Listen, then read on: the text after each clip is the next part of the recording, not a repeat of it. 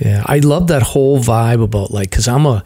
Eh, some people don't hike early, but I'm an early morning hiker. So for me, like getting up at like, and the shoe got up a little bit later than I did, but like getting up at four, four thirty in the morning, and like I usually have my stuff packed the night before, but like getting dressed, getting the coffee, and like knowing that I'm in for sort of a day of you know, it's going to be a long day of working out and then getting in the car, driving to the trailhead, like, and doing that by yourself. Like, not a lot of, there's not that many people that do solo hiking. And like, you got to be a special kind of lunatic to be like, okay, I'm going to drive off to a trailhead by myself in freezing cold weather. Like, I could relate to that so well. And I, I just was like immersed in like her process of getting ready in the morning because I've done it so many times. Hmm.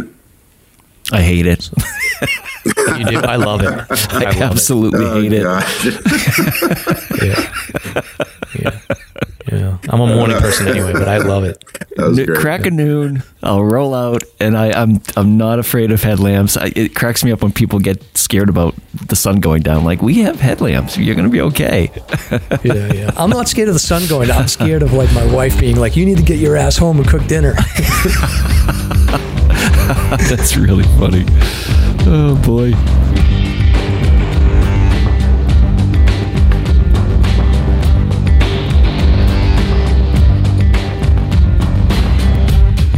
Broadcasting from the Woodpeckers studio in the great state of New Hampshire. Welcome to the Sounds Like a Search and Rescue podcast, where we discuss all things related to hiking and search and rescue in the White Mountains of New Hampshire. Here are your hosts, Mike and Stomp. You ready for? Uh, I guess this is round three, right, Ty? Yes, it is. How many viewers did you lose the uh, last time after? I We didn't. We've been growing steadily. Okay. Exponential. Yeah, we owe you. We owe you a beer or something. So, Yeah, but okay. um, Stomp episode 53 here. Welcome so back. Slasher goes to the movies. right. Yeah, we're gonna take you guys out to a, a matinee at a theater near you. Can I say that I was thinking about? So I went to the. mo- So we're going to talk about um, Infinite Storm tonight for the listeners. But um, I I went to the movie Storm for the first time. I was trying to think back when the last time I went to the movies was, and I was. It was um, The Greatest Showman, which came out in 2017. Yeah. So that was the last. I maybe I've gone to. I might have gone to one or two Marvel movies in between there, but I'm pretty sure The Greatest Showman was the the last movie I went to. So that's five years. That's quite a while ago. Yeah. You mean you didn't go out to the movies during COVID? No, no, I didn't. But it's like it's interesting. The movies have changed, so they have these nice recliners now, which is great. Um, but it's super stressful in the beginning. Like you, you know how they do the previews. Yeah. They they have apps now, so you're supposed to download an app so that you can play like asteroids on the on the movie screen. Have you Oh, seen? come this? on, really? Oh, that's pretty clever, actually. Yeah, and they also have um, like an app where you can do trivia. So I was like, they're like, you got to download this app, and then I'm like downloading the the video game app, mm-hmm. and I'm waiting for it to go because I wanted to play asteroids on the movie screen. You have to like hold the phone up like this, and then you you do the laser thing. So by the time I downloaded the app, like the video game was over. So I was like, all right, well, I'll play the video game like next time. But then, like the next time they were like, okay, interact with the screen, it was like you had to download a trivia a trivia app. Oh, goodness. So then, like the trivia was, and I knew all the questions because I always know all the questions for trivia. But You're too I was busy downloading stuff. app. and by the time I finished downloading the app, I missed all the trivia. So I was like so stressed out before the movie started. it was like it was very difficult. So I don't know. Have you guys gone to the movies lately? You know what I'm talking about? Uh, I've, well, I've been to I've been to Infinite Storm, and then I just can't remember the last time I I've been to the movies. Before that, Yeah, I told you my story. I think about coming back to the movies and seeing um, Tenet by Christopher Nolan, and um, it was when the movie theater just opened up after you know the height of the pandemic. And the the weirdest thing in the world, all the movie posters were from like two years ago, Oh, frozen wow. in time. It was like a history piece. Yeah, it was amazing, super weird. So that was pretty neat, though. Like, wow, everything just froze. Yeah, I was saying to my wife, like, I definitely want to, like, I feel like movie like there's a place for mo- like I also like when the malls close. Like I don't want movies to completely go away, but it's just very difficult to like get the motivation to to um to get out and, and go to the movies. But the one thing I did notice is like anytime I'm watching a movie at home, like there's way too many distractions. Like the phone is just calling. So it was nice to actually go to the movies and be told like you cannot put your phone out and you know you have to really just sort of check out for 90 minutes or two hours to just immerse yourself in the film, which was which was a lot different than what I've experienced in watching it at home. True. True. Yeah. Good point. Um, but Stomp, we got some notes here. So keeping it on the movie topic, um, we get an update on the Will Smith slap. Do you want to share that with the audience? Uh, in terms of him uh, resigning from the academy. Yeah, yeah. It's your note. Oh yeah. Well, I didn't expound upon it enough, I guess. See, look at that. and then next to it, next to the note, note, it says mental health reminders. well, that's it. So, like, because we're going to be talking about mental health, and I was boy.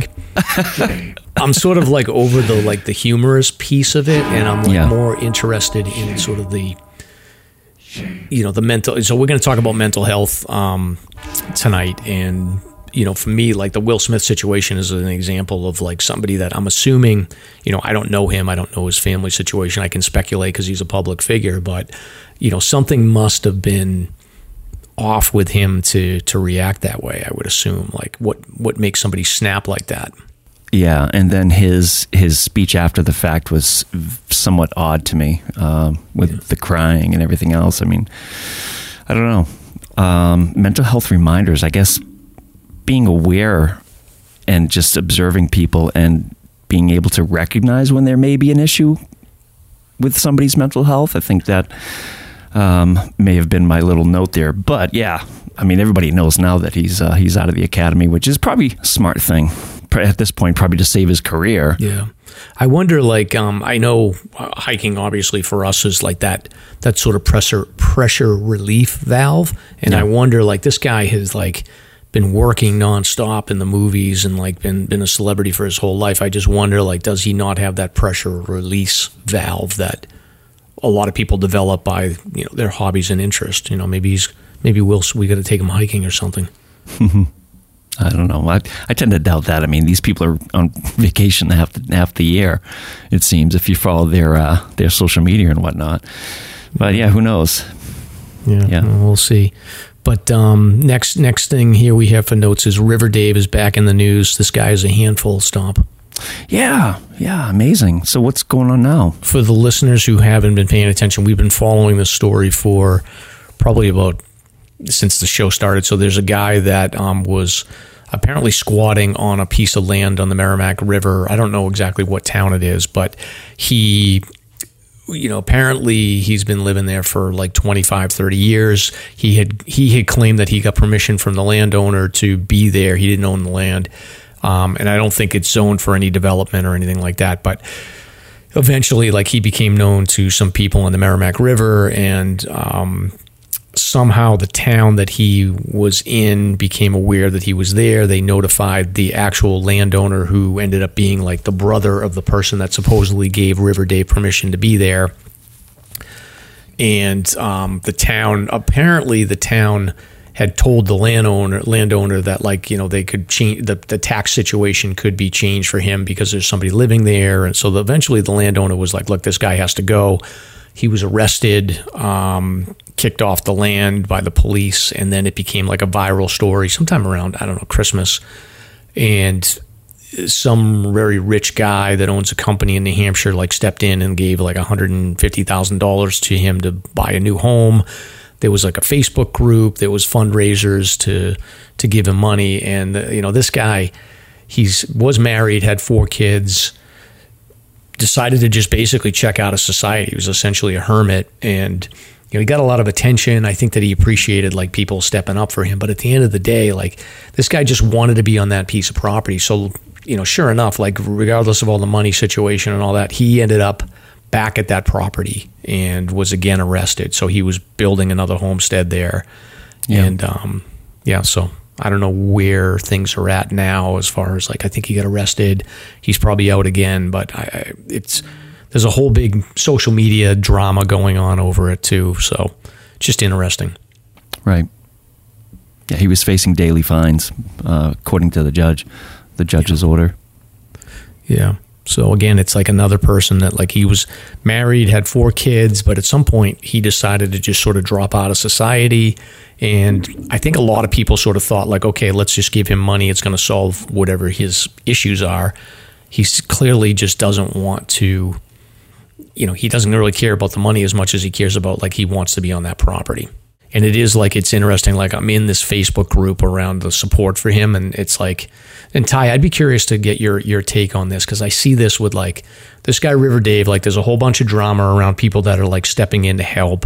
There's gofundme's there's all this sort of like involvement from outside people. And i see this with the Maura Murray case as well is that like there's this private people get entangled in these stories and you know, it becomes this sort of weird thing around, um, you know, who do you trust? Who's really looking out for the best interest of the people involved versus like people that are just sort of looking to be kind of busybodies. But I don't know. I was thinking about you, Ty, around that because one of the things you need to do in your work is to sort of build trust with like law enforcement and people that, you know, are going to trust that you're going to be out for their best interests. So I don't know what your thoughts are around that.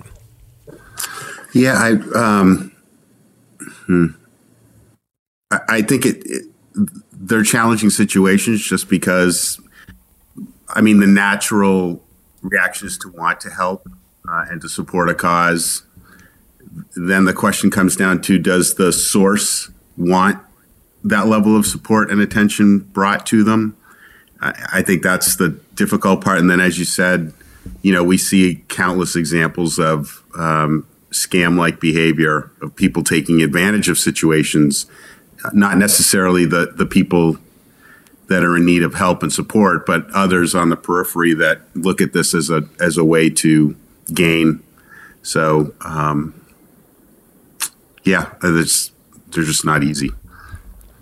Yeah, yeah, it's tricky. I mean, like, I, well, a matter of fact, this weekend I went to um, this like fundraiser hockey game with my friends in law enforcement, and it was all like different, like New York City law enforcement versus like Boston law enforcement for like a fundraiser. And it was kind of weird. Like, I just sort of like, I have a lot of friends that are in law enforcement, and they all sort of have that. I think most people are sort of like trusting just by default. And I also work for a tech company that does security, so I'm I'm exposed maybe to a little bit more than than most around this idea of like zero trust. Like a lot of people just sort of have a default to say like I'm not going to give trust about things, whereas I think you know most people just sort of like by default will will be trustworthy, but it must be you know sort of difficult to crack through that law enforcement, like to make sure that they they trust that you're going to do the right thing as far as whatever you're interacting with them on. So, right. Hmm. Yeah. So anyway, um, but River Dave, we'll keep everybody updated and dated and see what happens with him. But uh, the next thing I had here, Stomp, was um, Eastern Mountain Sports. So we did confirm that that was the real deal. So yeah. Um, thank you for them for their their coffee donation. Pretty cool. Yeah, not a troll.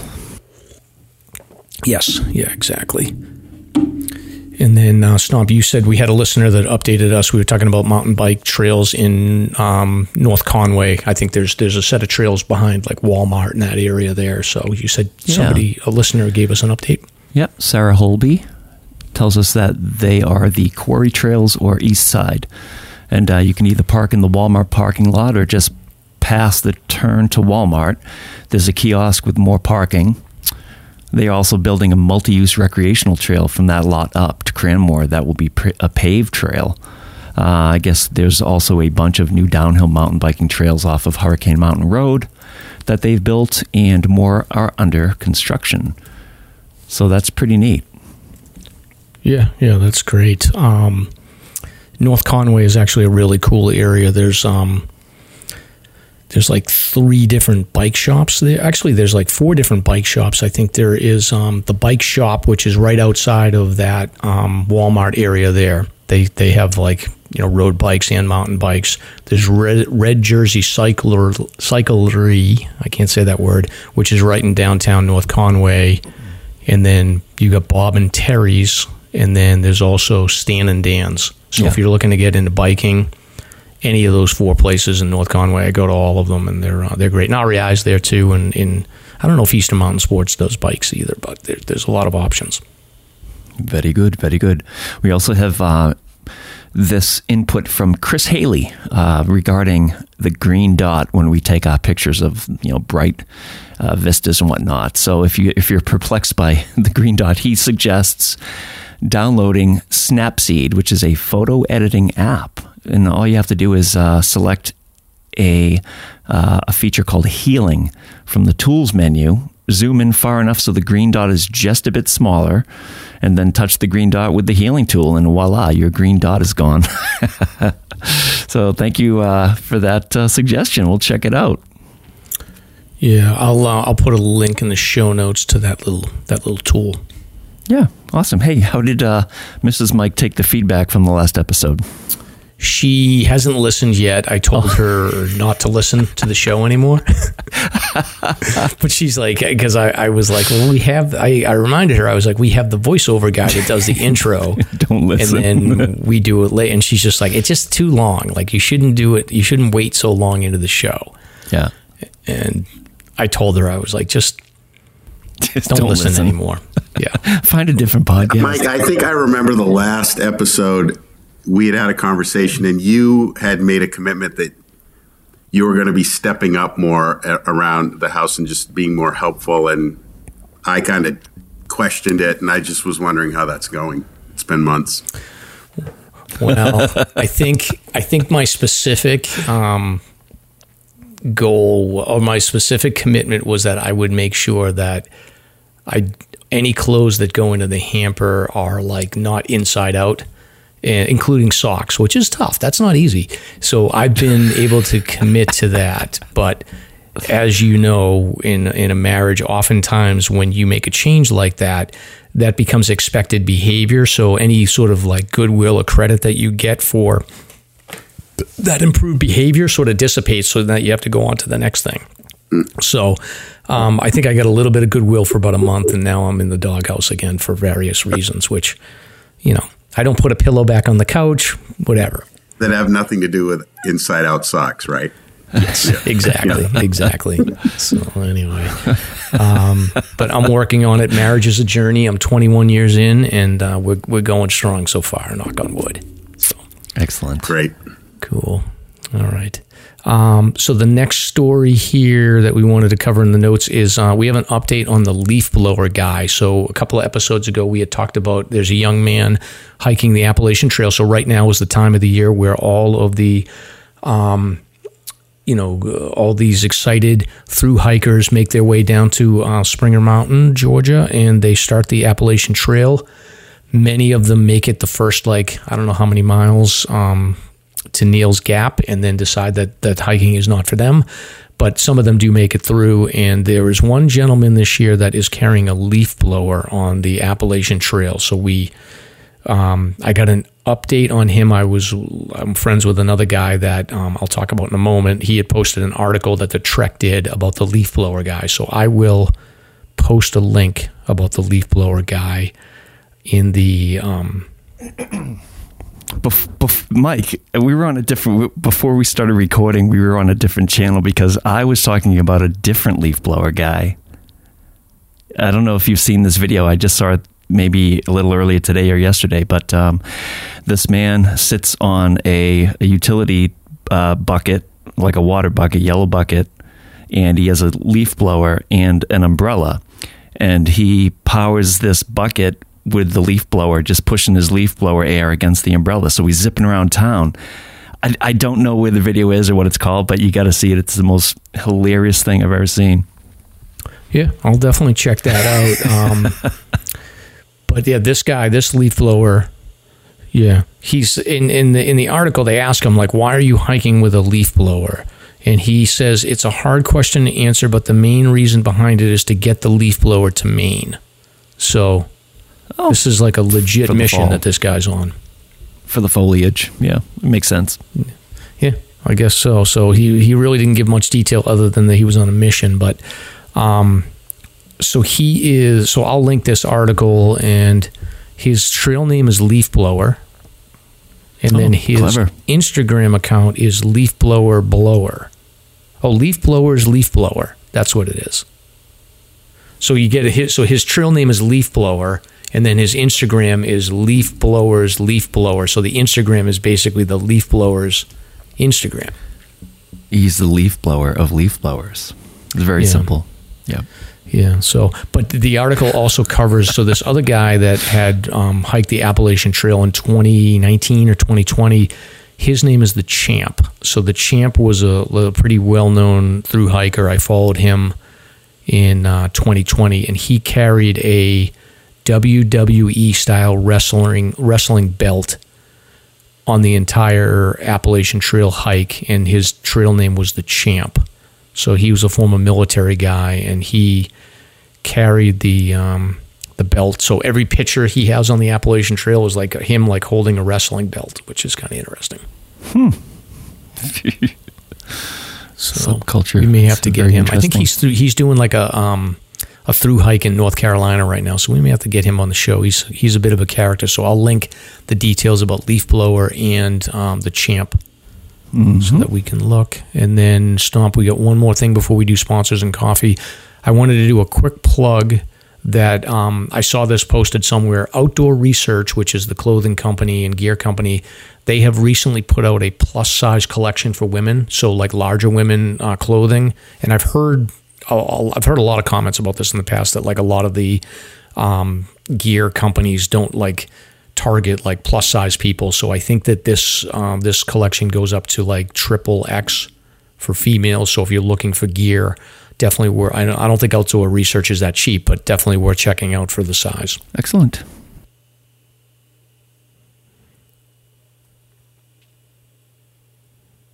Okay, you want to do your your sponsor and coffee comment? I love dead air. It makes you so uncomfortable. I hate it. Yeah, we have some donations. Uh, Corey McMullen, our guest from last week, donated three. Thank you, Corey. That was a really nice episode. I uh, I enjoyed uh, that chat quite a bit. Um, Jeff donated five, and he's a binger. He he's a self-proclaimed slasher binger, so he's uh, going straight through all fifty episodes. Uh, let's see, someone, someone, we know who someone is. Donated two, and um, Jen Davis. She donated three in celebration of Mike's pronunciation skills of Belknap. So thank you, Jen Davis. It's uh, much appreciated. Mike is doing good. He's working hard. Uh, English as a second language is, you know, it's coming along for Mike. Yeah, I honestly like before this podcast, I had no idea that that, that you pronounce it the Belknap. I always called it the Belknap. I had no idea. Yeah, neither did I. yeah, neither did I. And of course, we have uh, our sponsor at Rek'-Lis Brewing. A special thank you to our sponsor, Rek'-Lis Brewing, where you'll enjoy the best food, craft beer, and fun just 15 minutes from Franconia Notch, many 4,000 footers, and less than 10 minutes from the Five Corners. Visit them online at reklisbrewing.com. R E K L I S brewing.com.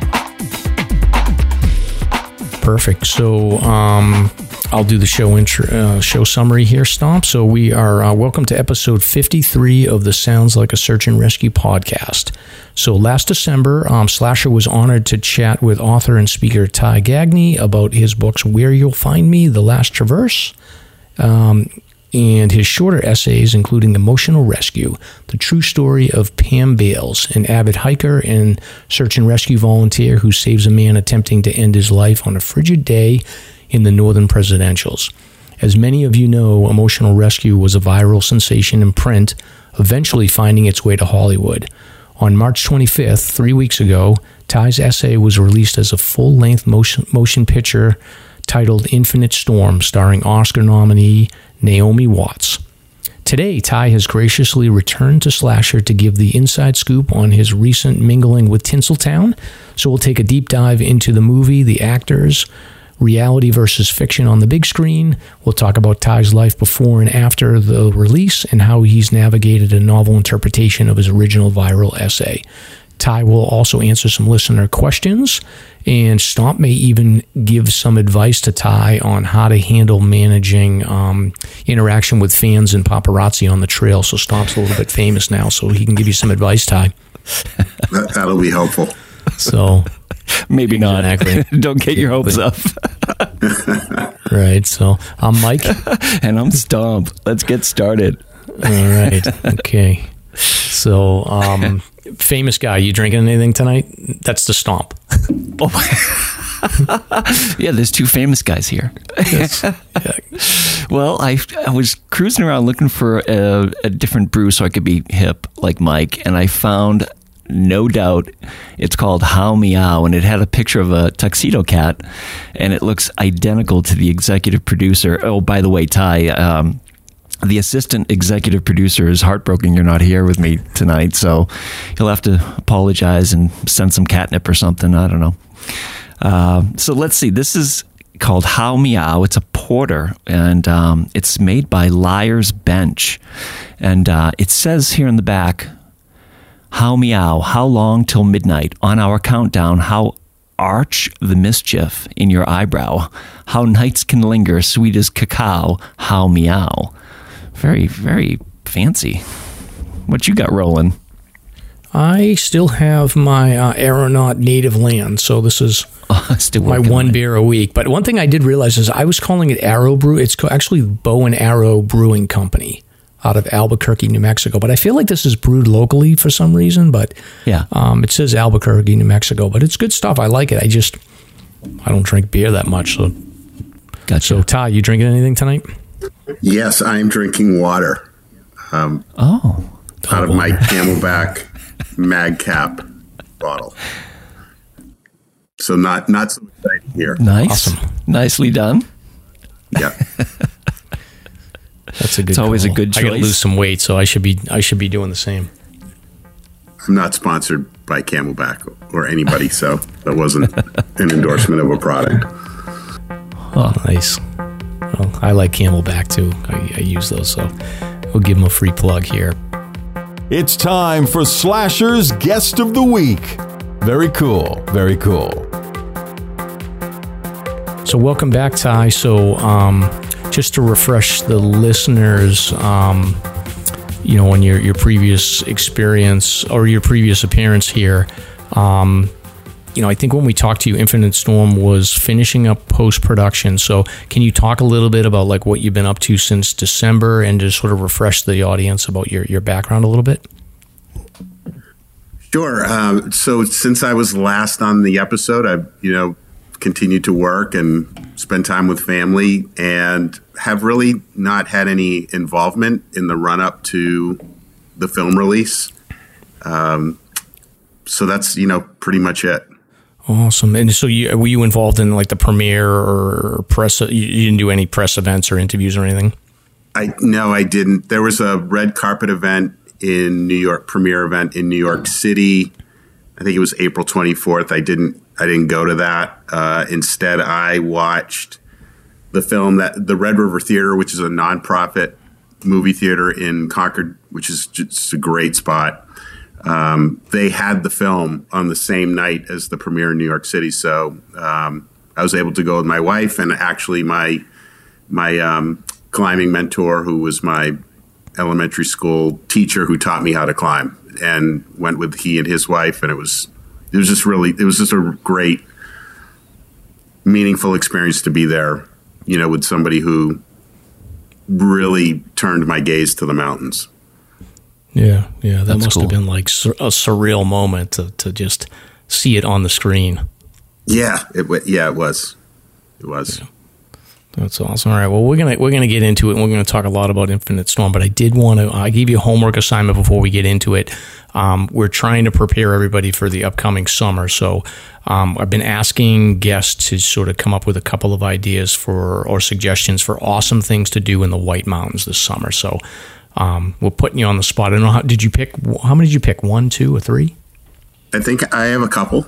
Um, Okay. One, uh, the Squam Lakes Association owns uh, two islands, uh, at least two, on Big Squam Lake, Moon and Bowman Islands, and uh, I would highly recommend kayaking or canoeing, reserving a campsite out there, kayak, kayaking or canoeing out, and camping overnight on Moon or Bowman. It's just an awesome experience.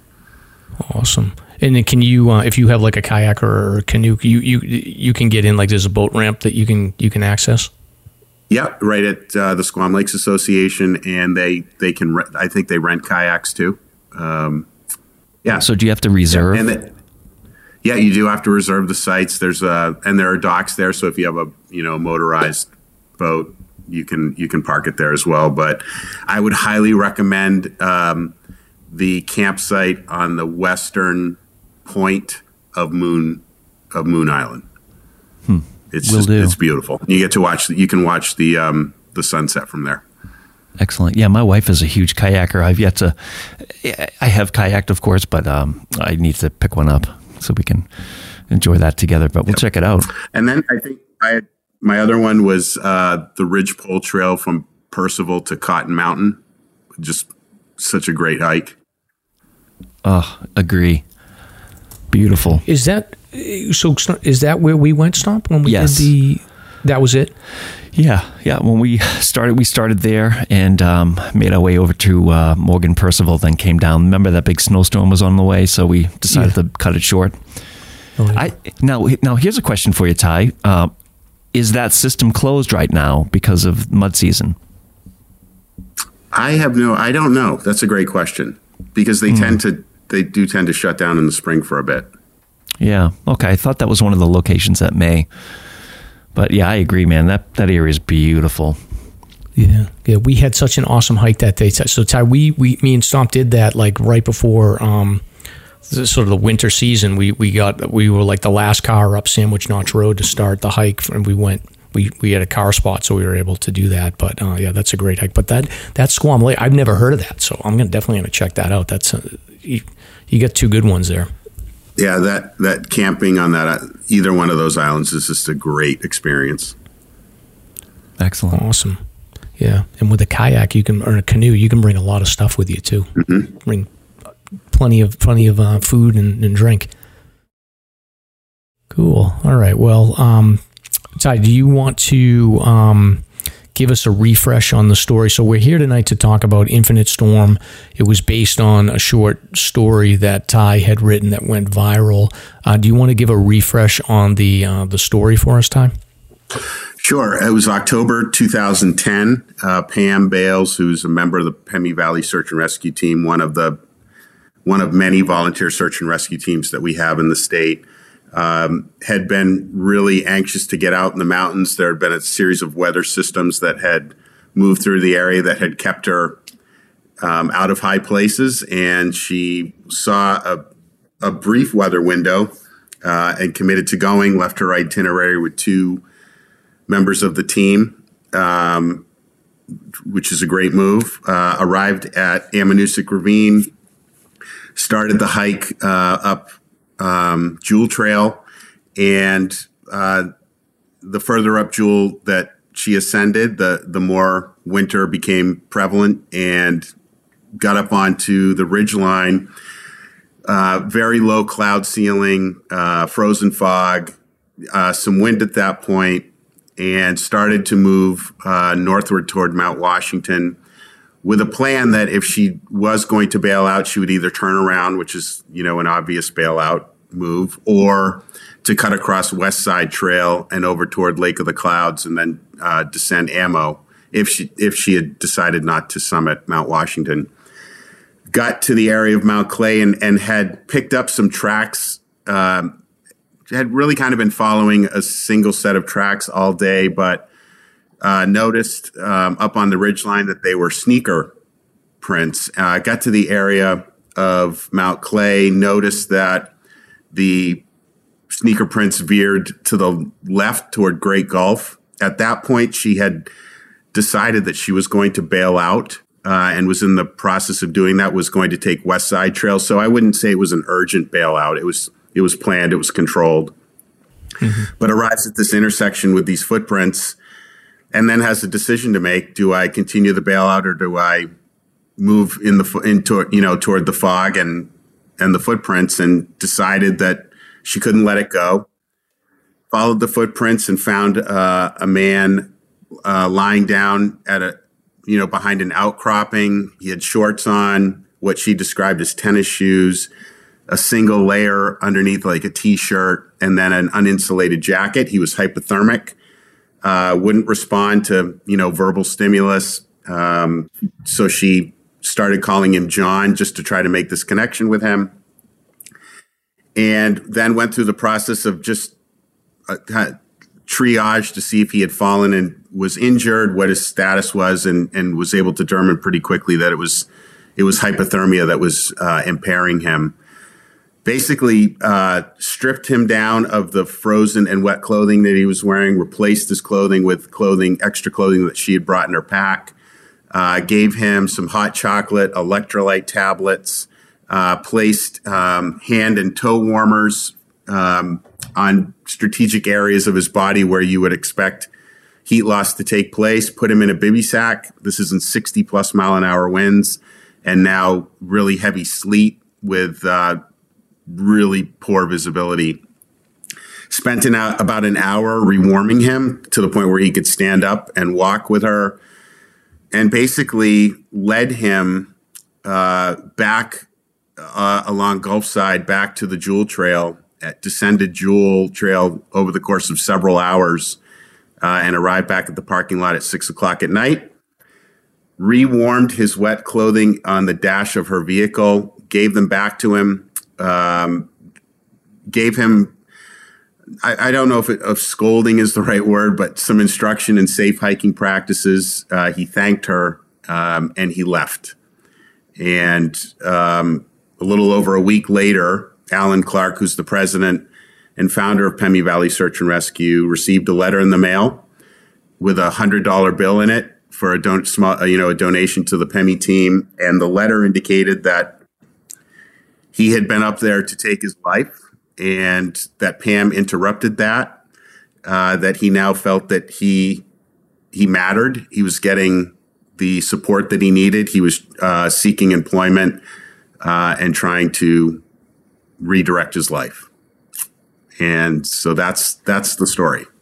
Yeah, it's interesting, and I, I don't know why this didn't click click with me before, but so Pam didn't really realize until that letter came in what his intent was up there. She, in her mind, she, she maybe she suspected, but like in her mind, she just thought he could have been like a, just an irresponsible hiker that she ran into. Yeah, she had no idea. She thought he was he was an unprepared hiker. He told her that he had driven over from Maine, uh, and it was 60 degrees when he left Maine um, and that he was just going over there to do the loop. He had borrowed a friend's car. That same loop that Pam was doing was one of his favorite loops as well. And um, and even it, you know even when Alan Clark recognized Pam at the North Country Public Safety Foundation dinner, you know, a little less than a week later, for it, he was recognizing her um, in front of the group for essentially saving the life of an unprepared hiker. It was like the within days after that event uh, that that Alan got the the letter postmarked from you know in Portland, Maine. Yeah. Yeah, that's crazy. And then you stumbled on this story, if I recall correctly. You sort of stumbled on this story by doing the research on the uh, the book where you'll find me. Right, you were interviewing search and rescue folks, and, and Pam was one of the, the folks that you you um you interviewed, so you sort of came on this. So eventually, like you you put this in print, it becomes viral. Um, and then what was the how did the, what was the transition from it going viral in print to it becoming a movie project? Yeah, so I uh, I was interviewing Pam on background because of the extensive amount of time she had spent on the presidential range, particularly the Traverse. Um, and I, at first, I submitted it as an essay to Appalachia Journal, uh, which is published by the AMC. It's the the country's longest running journal of mountaineering. And at that time, Appalachia was in print, and so really the subscribers were were the ones that um, you know that that now learned of the story. And at the time, um, the union leader did a review of where you'll find me and it, over the course of that, asked me if I was interested in just writing an occasional column on the climbing scene in New Hampshire. Uh, and I'd done, you know, a couple of columns, and I reached this point, as any writer does, where it just something what the story wasn't coming to me, and my wife said, "Send them, send them emotional rescue." And I said, "You know, that's it's over four thousand words. They're they're never going to accept it." Um, but they did, and they ran the whole story, and at the same time, they put it in their print paper they posted it on their Facebook page, and that's where it took off. Um, that's when it went viral. At this point, I think it's it's got over five hundred and twenty thousand reads. Uh, that was as of like three weeks ago before the premiere, and in the course of that uh, disbursement, um, it made its way to a screenwriter in California who had spent time in the White Mountains of New Hampshire and was quite taken by the story. He got in touch with his agent. His agent got in touch with me because I don't have one, nor so, uh, and said, you know, the screenwriter wants to write a screenplay and pitch it for a film. And uh, I said, look, I'm not. Thank you. I'm I'm not going to do anything without involving Pam in this process, which the screenwriter I think was interested in talking with Pam as well. Mm-hmm. And I told him, I said, if she says no, I'm just going to get back in touch and say, you know, we're not interested because if she wasn't going to participate, neither was I. And uh, we both decided after a lot of discussion that we saw great value in the mental health message um, and the message of selflessness and service and taking care of each other. And um, and so the screenwriter took this and then at that point, really, I was, I kind of went to the periphery of it. And, you know, Pam spent a lot of time talking with the screenwriter about kind of her life and that day. And then once Maven Studio picked it up um, and ultimately Bleecker Street, then Pam started working with Naomi Watts on character development. Got it. And so essentially, like you, you're not like Stephen King, where you can negotiate and say, like, okay, well, I want, um, you know creative control over this. This is sort of like you're agreeing to let the screenwriter run with it, and you're creating a film based on the the essay, but they're going to take whatever license they want as far as you know the dramatic effects to make it a cinema experience for people. Right, right.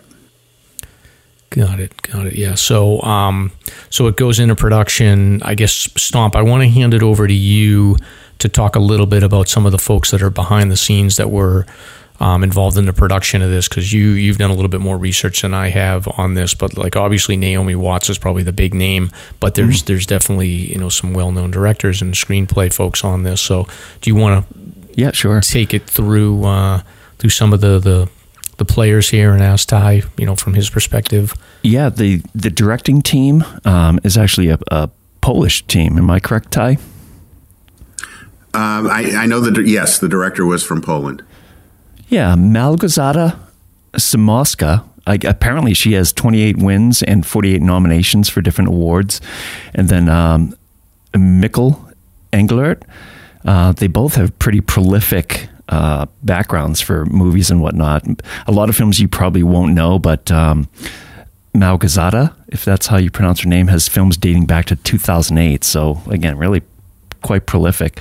The screenplay was um, written by Josh Rollins, and um, apparently he's known for his work on Dark Knight, of all things. So that's pretty interesting. And uh, Josh was in the film. He was. Oh, was he really? Uh, if you recall, yeah, the two hikers that uh, Naomi oh, encountered yeah. in the parking lot. He he was one. He was one of them. Okay. How about the um, the female that was accompanying him? Any background on her? No, I, I actually don't have any really any background on anyone involved other than Pam. okay, gotcha. That's so funny. And uh, production was handled by Trudie Stylers, who was Mrs. Sting. Um, I mean, she's just been in a ton of things, um, from Zoolander to Friends to you name it. Cinematography, which for me was the highlight in this movie, was um, actually uh, by Michał Englert as well. So that's pretty cool. He had his hand on the visuals. soundtrack, they decided not to use a score, which I find to be the coolest thing ever. They actually just went with sound design, and I couldn't find a name behind the sound design, but when you're watching the movie, you're you're feeling the wind and you're hearing the snow pelt the fabric of uh, Pam's jacket, and it was so visceral. I felt I was up there in the mountains with her. It was phenomenal. Yeah, and and that was interesting to me, and I didn't really notice it until after the film. But like, you definitely like the the difference between like, hey, you're above tree line and we can feel the wind and the snow pelting, and then you're below tree line and it becomes quiet. And you know, there was a scene, and we don't want to give away too many spoilers because we want people to go see the movie. But like, there is this scene where you know they have a wide view and Pam is coming down um, below tree line, and you can see sort of her like her headlamp, and it, it, was hard to actually spot her in the beginning. And then over to the right of the film, you could see like, okay, they're coming down the trail from there, which I thought was really interesting. But the cinematography for this, like, if you're a fan of like sort of like mountains, it's it's a it's a visually stunning film.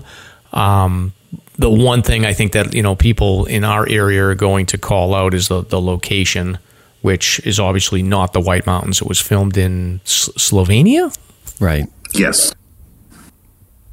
Slovenia. So uh, back to the cast. I mean, everybody knows Naomi at this point. She's been in movies, you know, Peter Jackson's King Kong, Birdman, Vice, Allegiant. I mean, the list goes on and on. Uh, Billy Howle, I thought he did a fantastic job as John.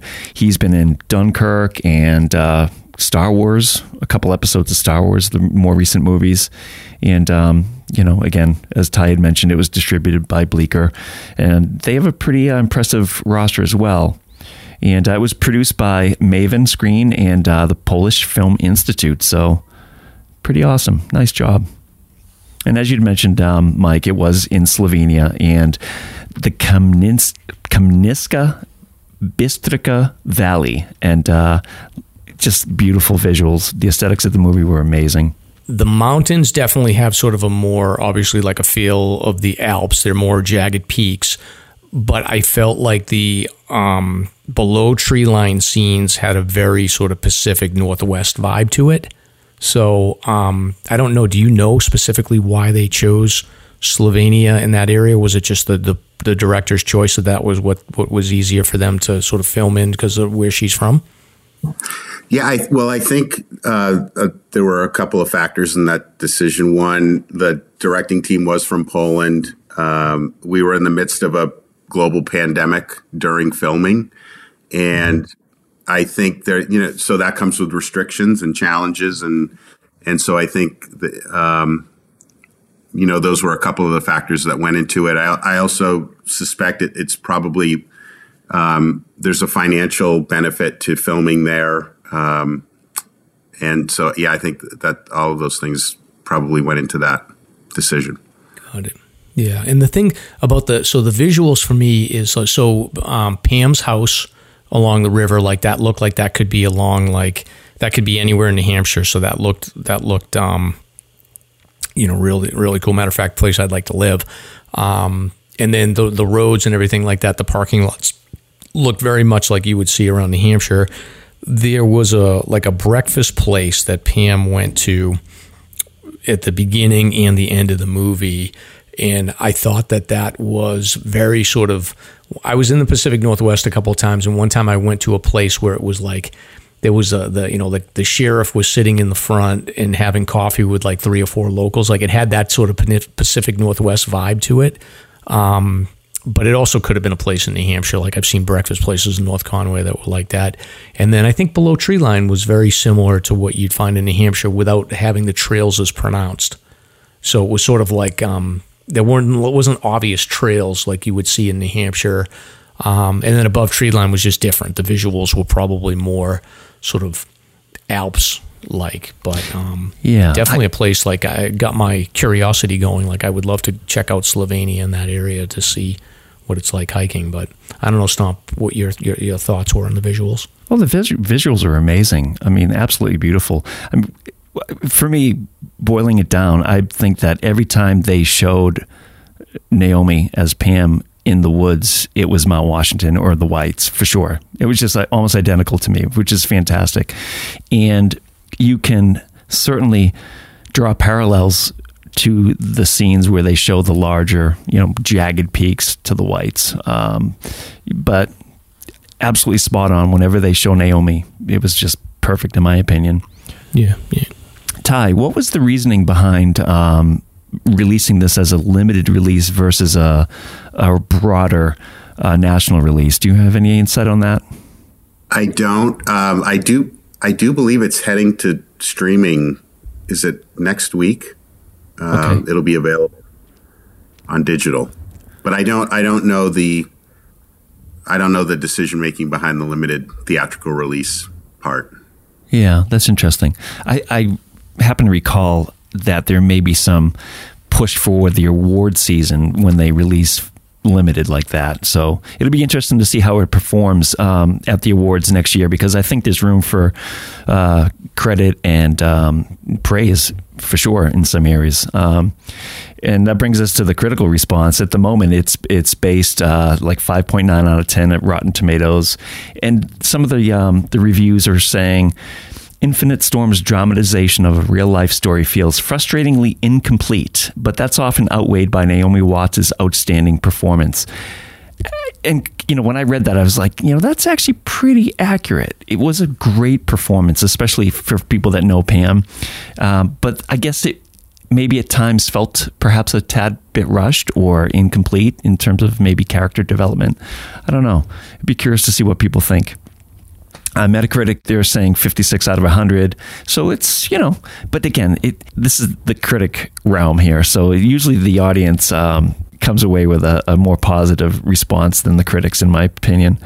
I, have done a couple of Q&As after uh, the film um, at a couple of venues and and do spend some time clarifying some things. Um, so yeah, I, have I've encountered some some confusion around, like you said, some character development and and uh, plot and that kind of thing. Hmm. Interesting. Yeah, and I would say for me, and I don't want to give away too many spoilers, but it was interesting. So the the actual story of what happened it, you know, Pam is out there doing her thing, and you know she's a hiker like most of the listeners are, and she's she goes into search and rescue mode, and she's again, I'm not on search and rescue. Stomp is, but I think one of the messages we try to get out to people is that like be prepared to help other people on the trail, have some basic knowledge about safety and how to how to you know help people, and I'll talk a little bit later about sort of like some of the things I picked up in the movies around Pam or Naomi Watts' character or Pam in the movie sort of living that life. But I think for me, like the big thing around mental health is that the the probably the big change between your article and the movie is that I think they positioned this as two people instead of like Pam being the savior of somebody that's having mental health issues, it was sort of like two people meeting at the at a time when they needed each other the most. And in some ways they found they found a way to overcome their mental health challenges by helping each other in their their their worst time of need. So it was like sort of like they they added Pam's character as somebody that needed help as much as the person that was being rescued. I thought, which I thought was an interesting spin. Yeah, and I and I what I'll just I'll say you know that that wasn't the case that day. Um, you know, again, Pam was up there because she hadn't been able to be up there for quite some time because of weather. Um, but yeah, I, I, yeah, I understand what you're saying.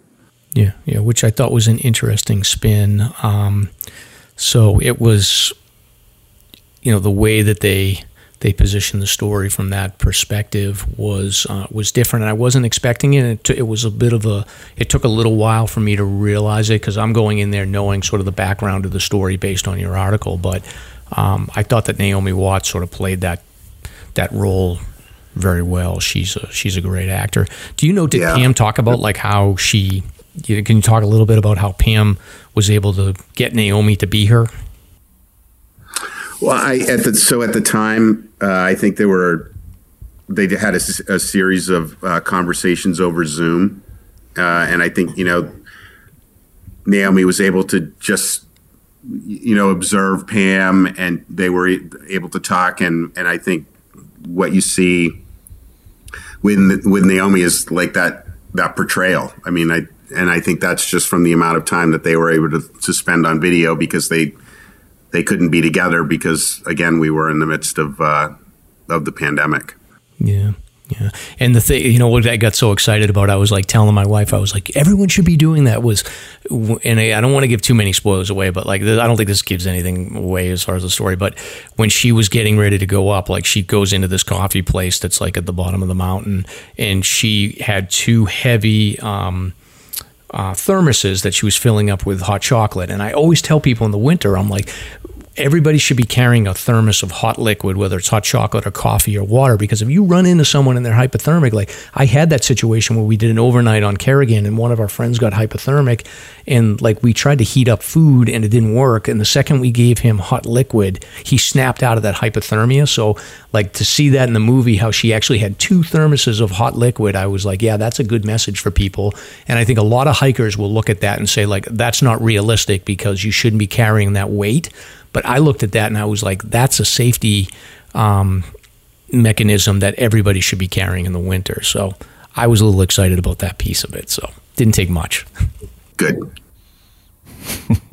exactly. Now, um, when you when you saw the, the the cut, obviously you were with your friends and, and family and everything like that. But did you? Um, was there anything in there where you were like, "Wow, that was completely off from what I wanted, or were you just sort of resigned already to say, like, look, the movie's going to be based on my writing, and I'm going to accept whatever you know, whatever the output is on it? Well, I had um, I had seen a very pre-production version of it um, just in the months before, so I had a pretty good idea that um, there were going to be some differences. Um, I was able to see that at at home, but I had it, and I wasn't. I'm probably not very good at it, but I, I had to try to discipline myself to go in looking through the lens of a spectator, a moviegoer, and not arriving there as the person that wrote the story as it as it occurred. Mm, um, same with me. So what I just really tried to focus on were the themes and and just again resigning kind of just letting go of the fact that it wasn't you, know you were not going to see the iconic summit of Mount Washington. You weren't you were not going to see the state park the observatory the cog um, the auto road. So and as I think I told Stomp in the lead up to this conversation I absolutely loved the movie uh, The Martian with Matt Damon but it wasn't filmed on Mars, right? So, um, yes. I, I, but I, you know, I do think, I think if you, if you could get beyond what, what you read, um, and where it was filmed and, and just tried to look for the themes, I think they, they're there. And, and again, I think, I, I think Naomi Watts just was just phenomenal in that role. I, I can't think of anyone else that could have who was more just geared for it and appropriate to do it. Yeah, yeah, no, she she's fantastic, and like she really like. I think there's a picture at the end of the movie that was was I think that was Pam, and then like when mm-hmm. you looked at at Naomi, like she really just looked exactly like her, and that that so she must have gotten a couple of photos of Pam, and she said like, okay, I want to I want to get this look. So. Yeah. which is great. All right, Stomp. So, what's your take on the on the movie? Any any points you wanted to bring up or ask Ty? Well, you know, I think in general, I think they they sort of missed an opportunity to develop the characters a little bit more. Um, you know, by adding some of the Hollywood stuff, like the you know the you know the you know the spruce trap and this and that. Everybody's seen the preview, so that's that's not a surprise.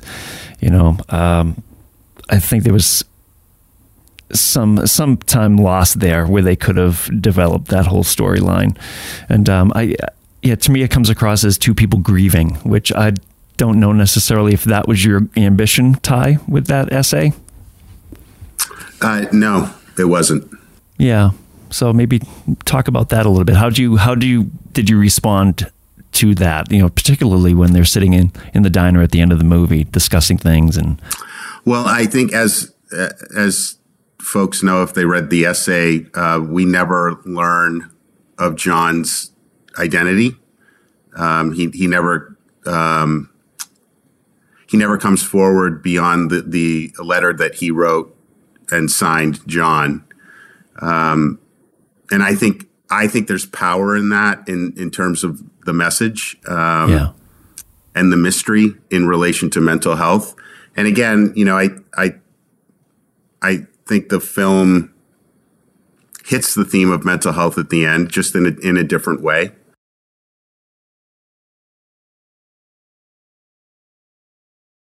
What do you think about the impact on search and rescue, uh, in particular in New Hampshire, in uh, just the community in general, from this movie?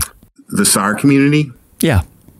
Well, I, I think it's a really good question. Here, here's here's what I'll say, and it it is not it's not to marginalize any of what happened, um, but I really believe, based on every search and rescue member that I've met from multiple teams throughout New Hampshire over the past um, what six plus years I've been writing about them. Yeah. I really believe in every person I've met that nobody would have, no one I met would have walked, kept walking straight. Um, right. There, there's just that ethos, right? That's within these teams, the volunteers, New Hampshire Fish and Game. Um, and again, I, there's, you know, the focus is on PEMI uh, because that's the team that Pam was on. And, but again, I think that that selflessness and that service carries across all of the teams uh, in New Hampshire for Yeah. sure. Yeah. So- and in terms of how the SAR teams are going to react to it, I think they're, you know, they're just going to continue to do what they do quietly and without seeking fanfare. And um, just as Pam wasn't up there to seek fanfare or recognition, uh, that's, and they're just going to continue to do their work. I do think it's good.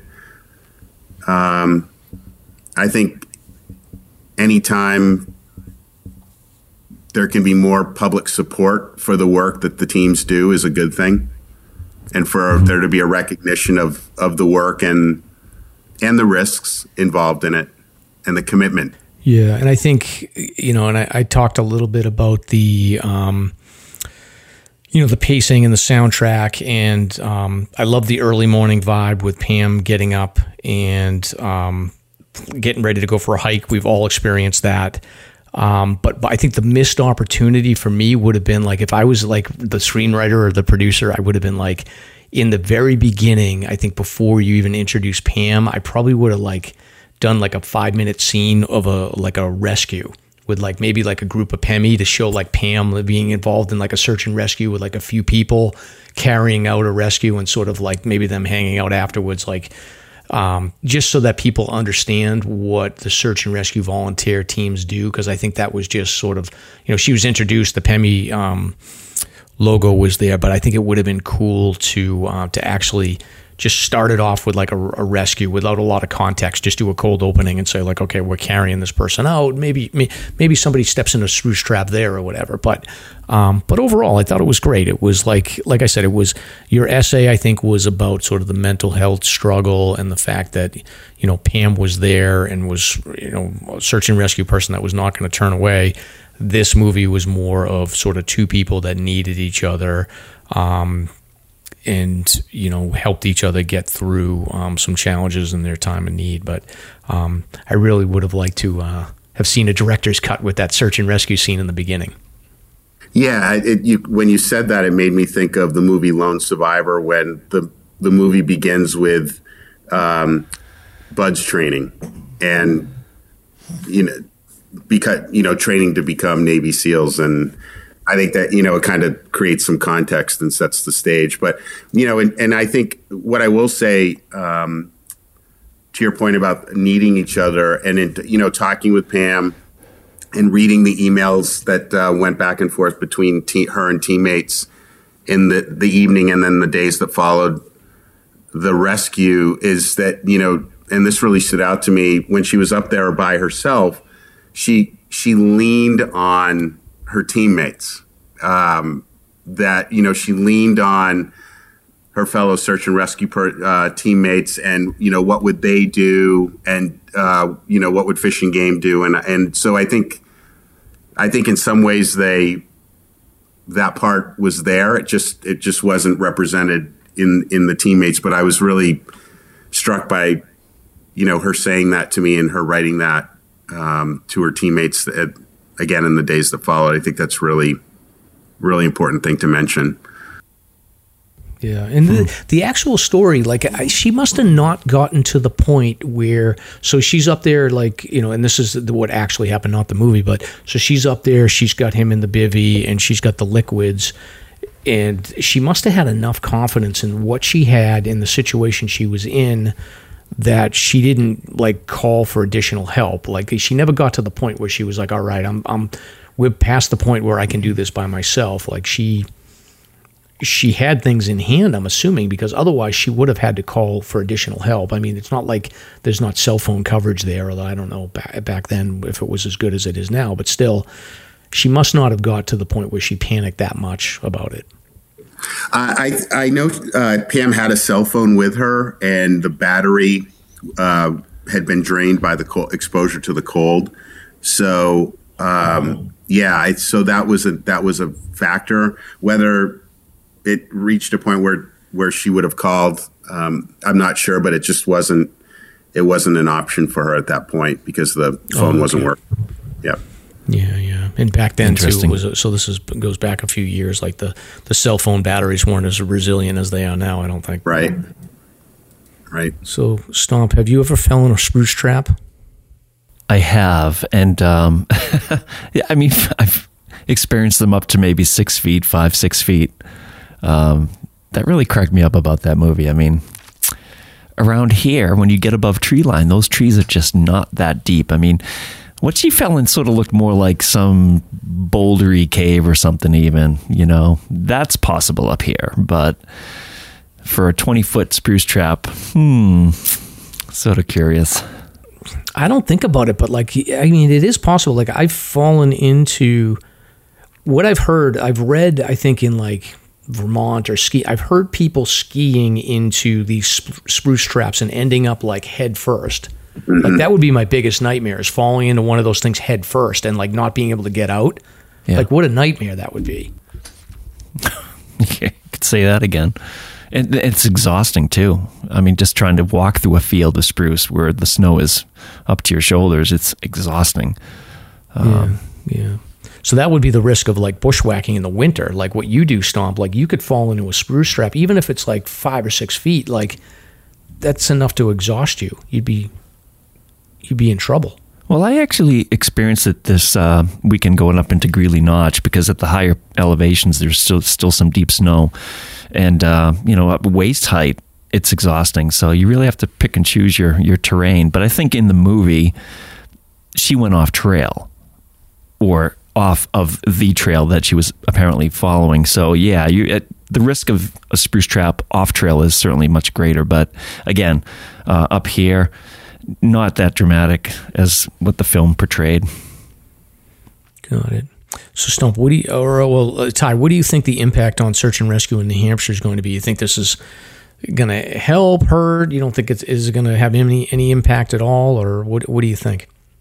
I mean, I don't I don't think it. I don't think it's going to hurt um, search and rescue. I think it goes back to the conversation that we were having at the beginning about, um, you know, people wanting to support causes, and and I think you, you you know you can look at the work that the volunteer teams in New Hampshire do, unpaid, um, all hours of the night, every month of the year, and you know that's that it's a noble cause to support. Um, so I think the more support search and rescue gets, particularly financially, helps them purchase gear and send people to advanced schools and uh, and and keep the rescuers safe. So I, I hope I hope there's I hope there's an upside to that, um, and I hope it I hope it, you know, I hope it goes beyond New Hampshire because there are search and rescue teams throughout the United States um,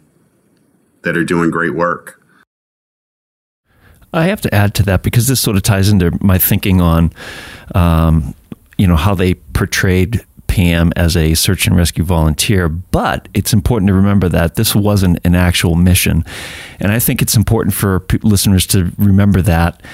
You know, she was more of a good Samaritan with training and and certainly a, a, hell of a lot of experience with search and rescue. But there are a lot of hikers out there that, in the same situation with, say, wilderness first responder training or wilderness first aid training could have done something similar. So, um, just because you know Pam is this experienced search and rescue volunteer doesn't mean that um, some good Samaritan other than Pam couldn't have pulled this off as well. So, I think that's an important thing to remember uh, for the public. Just training is is great for everybody. Yeah, agreed. And I guess. Um you know, one one thing we'll have to see, Stomp, is you'll have to tell us like if you get like 500 new member requests this year, like we'll know that the movie made an impact. Yeah, who knows? I mean, we're up quite a bit this year anyway, but um, I don't know why, but um, we'll see.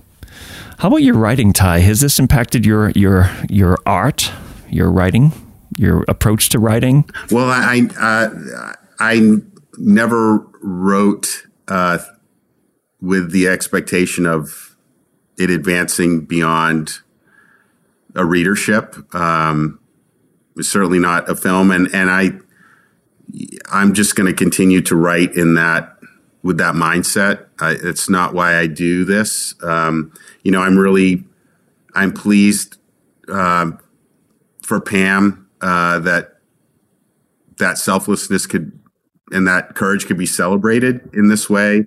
Um, again, I think it's a, it is a positive reflection on search and rescue in New Hampshire. I do think it highlights the importance of mental health, and that's where I've really, since this started uh, with the with the movie coming out, that's where I've really tried to focus my energy with all of this is on conversations around mental health and um, with with this. It's it's a fleeting moment, and so that's what I want to talk to people about.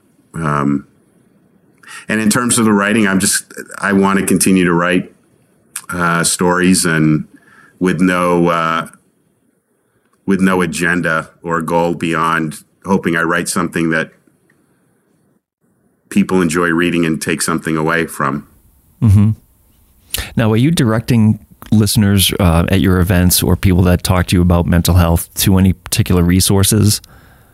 Well, I did. Um, I did a panel discussion after a showing at the Red River, Red River Theater with uh, Lynn Lyons, a psycho psychotherapist that specializes in childhood anxiety and um, and also it's is starting to uh, do a lot of work around adult anxiety, and that was again that just a really meaningful way to direct my energy, and uh, we're actually going to do that same Q and A session again next week at Red River because the first one sold out. Um, yeah. And again, I'm re- psyched that we're also at the same time supporting a nonprofit, small nonprofit arts venue too. So, um, yeah, any any time I'm talking with groups right now, film related, it's it's really directing people toward um, you know mental health organizations and such.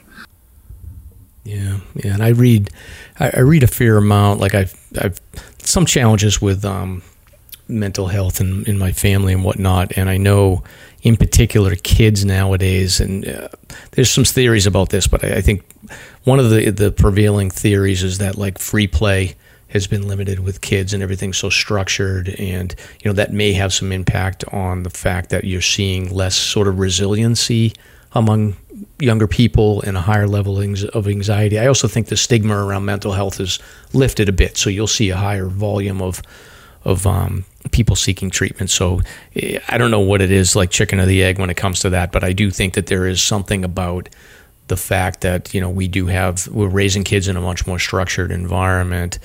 Um, and I do. I always talk about hiking. Obviously, like hiking is not for everybody. Like I have three kids, and two of my kids are not into hiking, but I do think that you know, looking at hiking as an outlet to talk about like sort of letting off some of that pressure or anxiety at minimum, like you're going out and you're sort of facing adversity when you're on trail. It's definitely something to think about if you have, you know, some anxiety, like try to get outside and, and experience nature and, you know, it won't, it won't help for everybody, but you know, I always tell people like, give it a try. It, it, may be your outlet. You know, if it's not hiking, then maybe it's writing, or maybe it's art, or maybe it's something. But you have to find your version of hiking to find, uh, you know, an, an, outlet sometimes. And again, that doesn't always solve it, but you have to find your your thing to hopefully, you know, give you some balance. So, you know, I'm certainly not a psychiatrist, but that's always been my sort of advice to people that are struggling yeah, connection to people and connection to things we're passionate about, right? Yeah. Yeah, exactly. So, Ty, do you have any? Um, and ago, I obviously like you wouldn't want to publicize anything until it's like ready to be published. But do you have anything um, hiking related or projects that you're you're working on that you think would take you know come to fruition over the next year or two? Uh, I'm actually working on a uh, writing project right now. I'm in research mode, and I'm hoping in about a year it'll be it'll be done. So yeah. Okay. Yep. That's exciting. I'm excited. I have um there's like so many stories in the whites that that that you could cover. So I'll be curious to see what you come up with. Yeah, and it, it is out of it is out of the White Mountains. Okay. Very good. Excellent. Um, Great. So, Stomp, you have here in the notes um, about fan management. So, I think, Stomp, between me, you, and Ty, you're about the only one that's had to deal with any sort of like people recognizing you. So, me and Ty, like, I don't think we can be picked out in a crowd, but you're, you're a yeah. Oh, come on. I thought you were picked yeah. out once, Mike. Isn't that the Never. case? No, I, I, and I think I've made it quite obvious tonight not being able to answer many of the questions around the entertainment side of this and the production side that I don't think we have to worry yeah. that I'm going to need fan management. So, um, well, if you do, then we have some suggestions for you. You can always do a wig, a wig of work. Yeah. A wig. you can go for the um, aviator glasses. That's that's always a solid solid bet. Um, excessive facial hair that doesn't work for me, but it might work for you. okay. Uh, this is from Mike. Body odor. He apparently Mike says body odor excessive body odor works? I don't remember writing that. I oh, you think don't? you, uh, you you might have wrote that. So. and general obnoxiousness, like you know, carry a boombox on your shoulder, loud music that works. That's a good repellent. Uh, let's see, anything yeah. else, Mike? Stomp, you work on that. Me and Ty are going to be on the island in Squam Lake, yeah. hiding from everything. So. Okay it's a good place to hide. It's just uh, yeah. It's, I'm gonna I'm definitely doing that this summer. I'm gonna check that out. So we probably like we're gonna get. I guarantee you, somebody's gonna give us hate mail to be like, "Don't give that stuff away, Ty." Yeah, well, you know that's a, that's a good one though. And we did have two questions from um, listeners. Uh, Shandy wanted to know, and this is speculative, but um, hiking take a, takes a lot out of you. What happens if you gas out and have no more to give? So, in reference to to a rescuer like Pam, what if she gassed out? what would have happened. So that's a tough one. Yeah, and I, I think I mean, I there's this pervasive um, standard among all the teams that you you do not create a second emergency, uh, and that rescuer safety really has to come first. Yeah, sure. So, you know, it's conceivable that there would have been a point where somebody like Pam would have said, "Okay, I gotta go." I mean, yeah. where is that line? And I mean, it's very situational, uh, situation dependent. It depends on the context. Yeah, and I know, I know that was that was going through her mind during that encounter. You know, what if? What am I going to do if? And um, and and she recognized that that there may had she may have had to break away. Yeah but it didn't come to that, thankfully, because she was persistent and uh, supportive and compassionate. Mm-hmm. And then we have another question from Mary Maynard.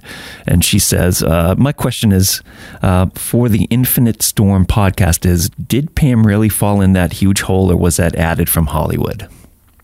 Th- uh, that did not happen. Right, correct. So thank you for the submissions. Yeah, I had one more stomp actually. Um, Okay. t- there was um, another question that came up, which was um, Pam. At the end of the movie, they had said that Pam had done some work out west. So apparently, she left New Hampshire and was able to do do work or something out west. So is she is she in the New Hampshire region? Is she still on search and rescue here, or has she moved out of the region?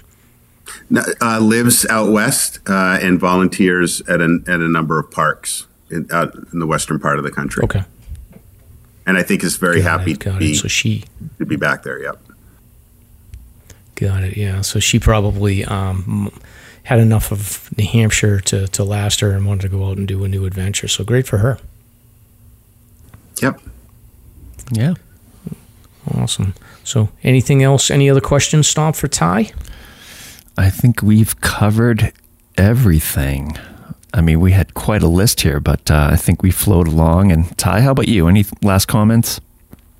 No, I, I think just, um, and I think I said this in the last, the last appearance that, um, you know, w- we all have that rescuer inside of us. And, um, it's just recognizing, you know, whose roster, who's, who are my rescuers? Who are the people I lean on when I need help? And, you know, I've leaned on some people over the past few weeks as this has all played out because um, I, I can't say I'm celebrating the release of the film I, because I, I go back to the fact that the the circumstances that caused all of this to happen in the first place, and that I go back to John. Um, I I really hope he's okay, and statistics would tell you that he is uh, because uh, nine out of ten people who attempt suicide um, and survive will not go on to commit suicide, and I, I think that's a so the odds are the odds would te- the statistics would tell you that that John continues to be okay, but we'll, we don't know that. Uh, but and there's just a lot of people out there walking ridges right now in personal storms, and we can all be rescuers. So check in on the people you love and care about, the people you work with. Uh, don't just kind of take "I'm good" at face value. Uh, I'm fine at face value. Just be present and and just be supportive, and don't hesitate to lean on people in your life when you need help. It's okay to need help. That's awesome. And, um, you know, just from me personally, Ty, thank you for writing that piece. I think you did a wonderful job and um, it, it will stand the test of time, my friend. Thank you. You're welcome. Yeah, yeah. It's a great story. It's a fun movie. Um, again, I think uh, for me, I would say that the you know the experience of actually going to the movies and watching it was was awesome. It's been five years since I've been back there, and it was really great to actually check out for two hours and not have any any other focus but just going to the movies and, and watching a story about about the mountains, which I'm down for that anytime. I love Yeah. anything to do with the mountains. Well, and I think Pam and John's story coming out of the pandemic. I mean, if that's if there's a movie to see after what we've navigated for two years, that that's it's pretty appropriate. Yeah, yeah, exactly. And I want to open up eventually. I want to retire and open up one of those little coffee breakfast places right at the right at the trailhead. We need more of those in, New- in New Hampshire. And those would go over well. Oh, I got to tell you, there's Yes. there's an Easter egg actually at that diner. Did you guys notice the pickup truck that was parked in front of the diner? No. Okay, so they, there's a scene. Pam is walking up the stairs into the diner. There's a pickup truck, and if you look at the door of the pickup, there's a Pemi Valley Search and Rescue logo on the door. It's hilarious. Like, whose truck is that? yeah, it, it was very fleeting, but oh, they they almost made that diner appear to be like the Pemi headquarters or something. It was really funny. Yeah, Like we have a yeah our own headquarters. Uh, it's not the case. Yeah, I love that whole vibe about like because I'm a. Some people don't hike early, but I'm an early morning hiker. So for me, like getting up at like, and the shoe got up a little bit later than I did, but like getting up at four, four thirty in the morning, and like I usually have my stuff packed the night before, but like getting dressed, getting the coffee, and like knowing that I'm in for sort of a day of you know, it's going to be a long day of working out and then getting in the car, driving to the trailhead, like, and doing that by yourself. Like, not a lot of, there's not that many people that do solo hiking. And like, you got to be a special kind of lunatic to be like, okay, I'm going to drive off to a trailhead by myself in freezing cold weather. Like, I could relate to that so well. And I, I just was like immersed in like her process of getting ready in the morning because I've done it so many times. Hmm. I hate it.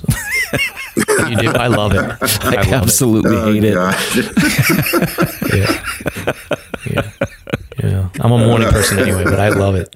N- great. Crack a noon, I'll roll out, and I, I'm I'm not afraid of headlamps. I, it cracks me up when people get scared about the sun going down. Like we have headlamps, you're going to be okay.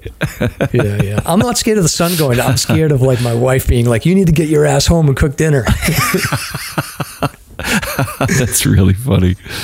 Oh boy, good stuff. Slasher's hiking topic of the week. Stomp, you're going to tell us about the Livermore um, trailhead here. So you came in. So we didn't talk about hiking here, but um, you came in from.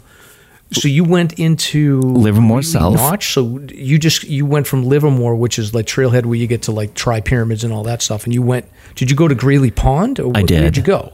I went straight to the uh, Greeley Pond area, lower and upper, and I was blown away. Uh, you know, I'm a late bloomer, I guess. I, I've heard so much about Greeley, but this is the first time getting out there, and I was absolutely floored. I felt like um, I felt like I was in Slovenia. I felt like Naomi Watts actually out there. Like, wow, where am I? in this I've never maj- majestic there. place. Like I've gone in from the um, the Kanc side of Greeley Pond Trail, but I always cut over to Osceola. But um, what's so what's so great about it? It's pretty flat in there, right? Well, Livermore um, trailhead is more or less flat. There's a mild um, ascent on the way out, and it's like 3.4 miles from Livermore South to Greeley Ponds. And, um, you know, this required micro spikes, really no big deal. Super gradual. It's, it's Greeley Notch. It's just absolutely stunning. You have so many cliffs. I highly recommend it. It's it's going to blow your mind because the backside of East Osceola, Mike, where you ascended uh, to get up to East, you see this this massive, massive cliff face, and I think the name uh, is K1, K2. I, I think, according to some documentation that I read by Steve Smith, that it's K1, K2. Um, So I came out of there really impressed, and I decided to do some of the additional spurs in the area. So I went up to Timber Camp, and Timber Camp is a 0.9 spur. That's about maybe two 2.3 miles up, up as you're heading towards Greeley.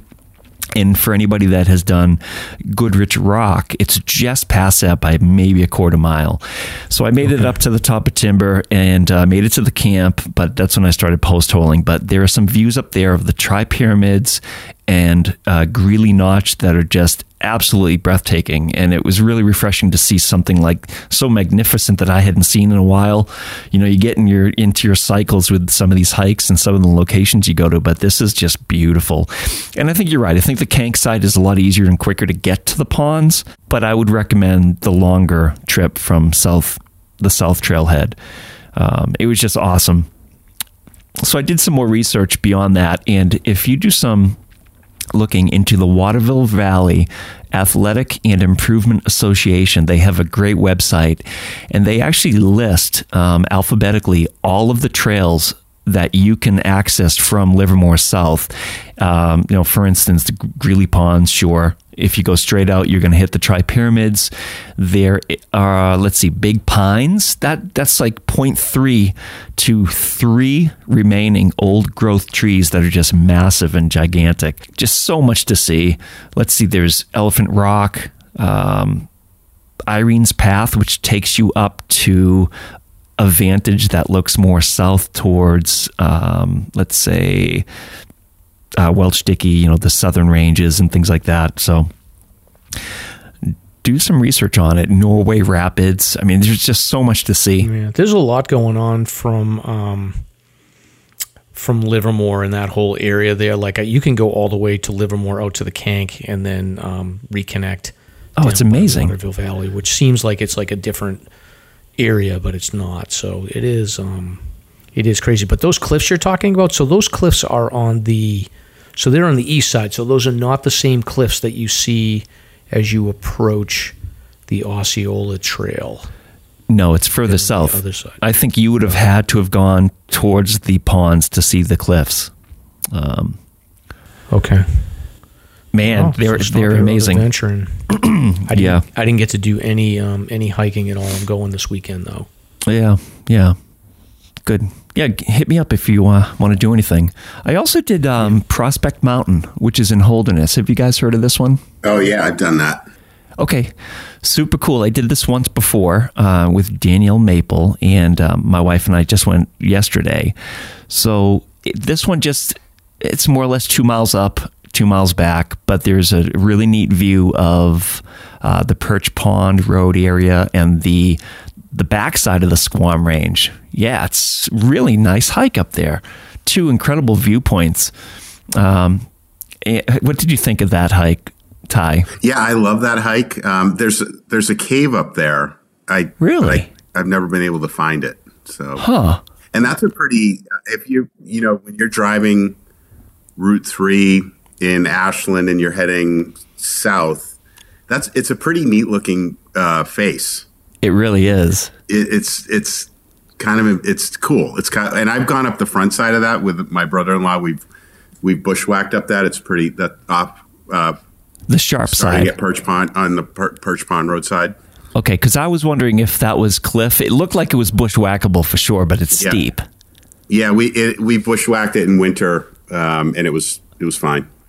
Wow, excellent. That's so cool. But it, it's a cool it's a cool face. It's really neat. Oh, absolutely. You'll have to hit that one, Mike. It's awesome.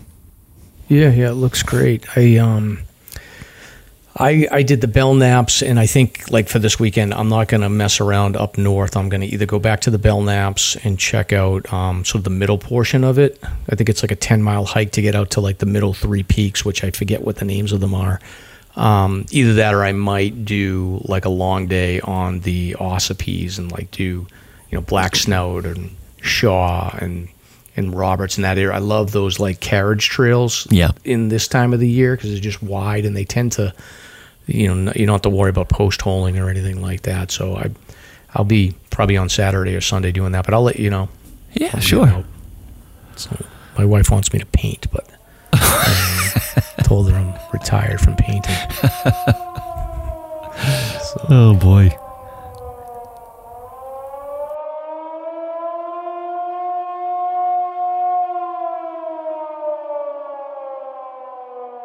Any search and rescue news?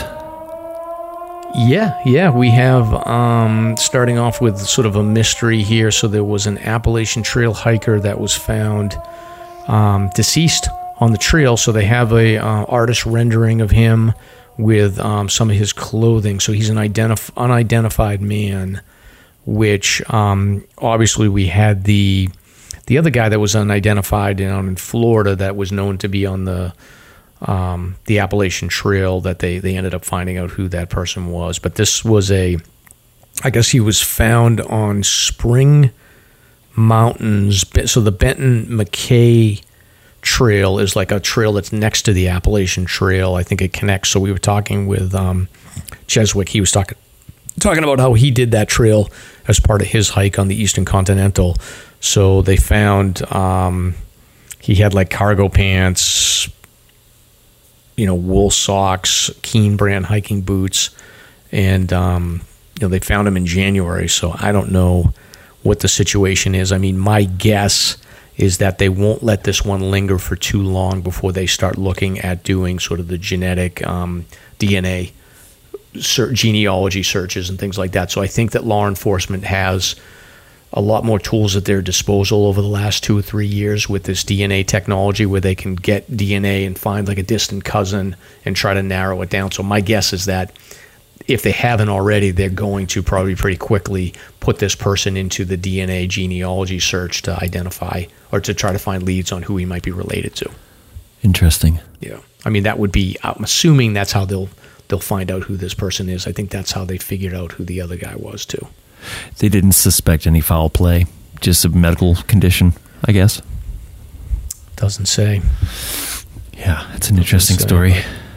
Yeah, it's very weird, but I mean, I think a lot of people will be in that southern part of the trail, and you know they may be just no no family connections. They're out there, you know, doing their thing, and um, unfortunately, this guy passed away, and they just can't can't identify him. Huh. All right. Um, the next one here, Stomp, is local to our area. This is a horrible story. This is um, a gentleman that was um, injured hiking on Kearsarge North. So, Stomp, me and you have hiked this trail.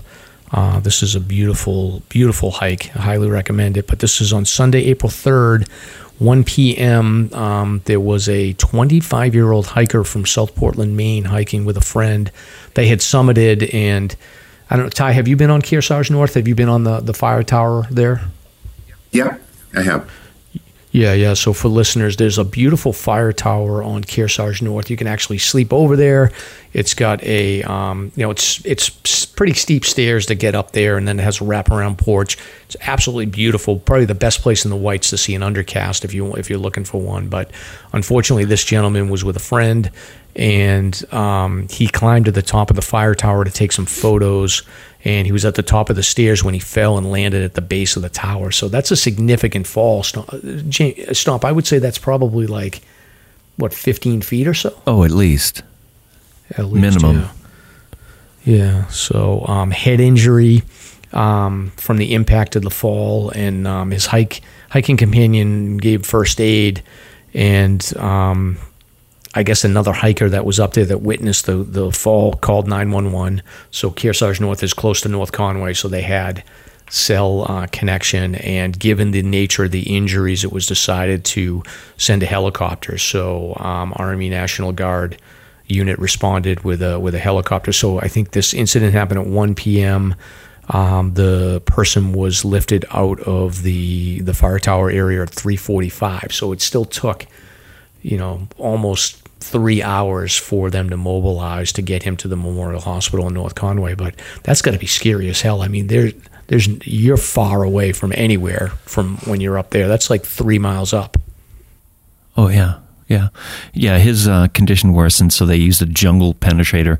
And just so the listeners are aware, that would look like a four pronged anchor, more or less. So a medical crew will sit on this, they'll lower down, and I find this interesting because apparently his condition was sufficient enough to use that device. So they're essentially sitting on this uh, penetrator and then lifting up, rather than laying somebody down on um, a you know a plinth or a, a litter. Oh, you know what this is?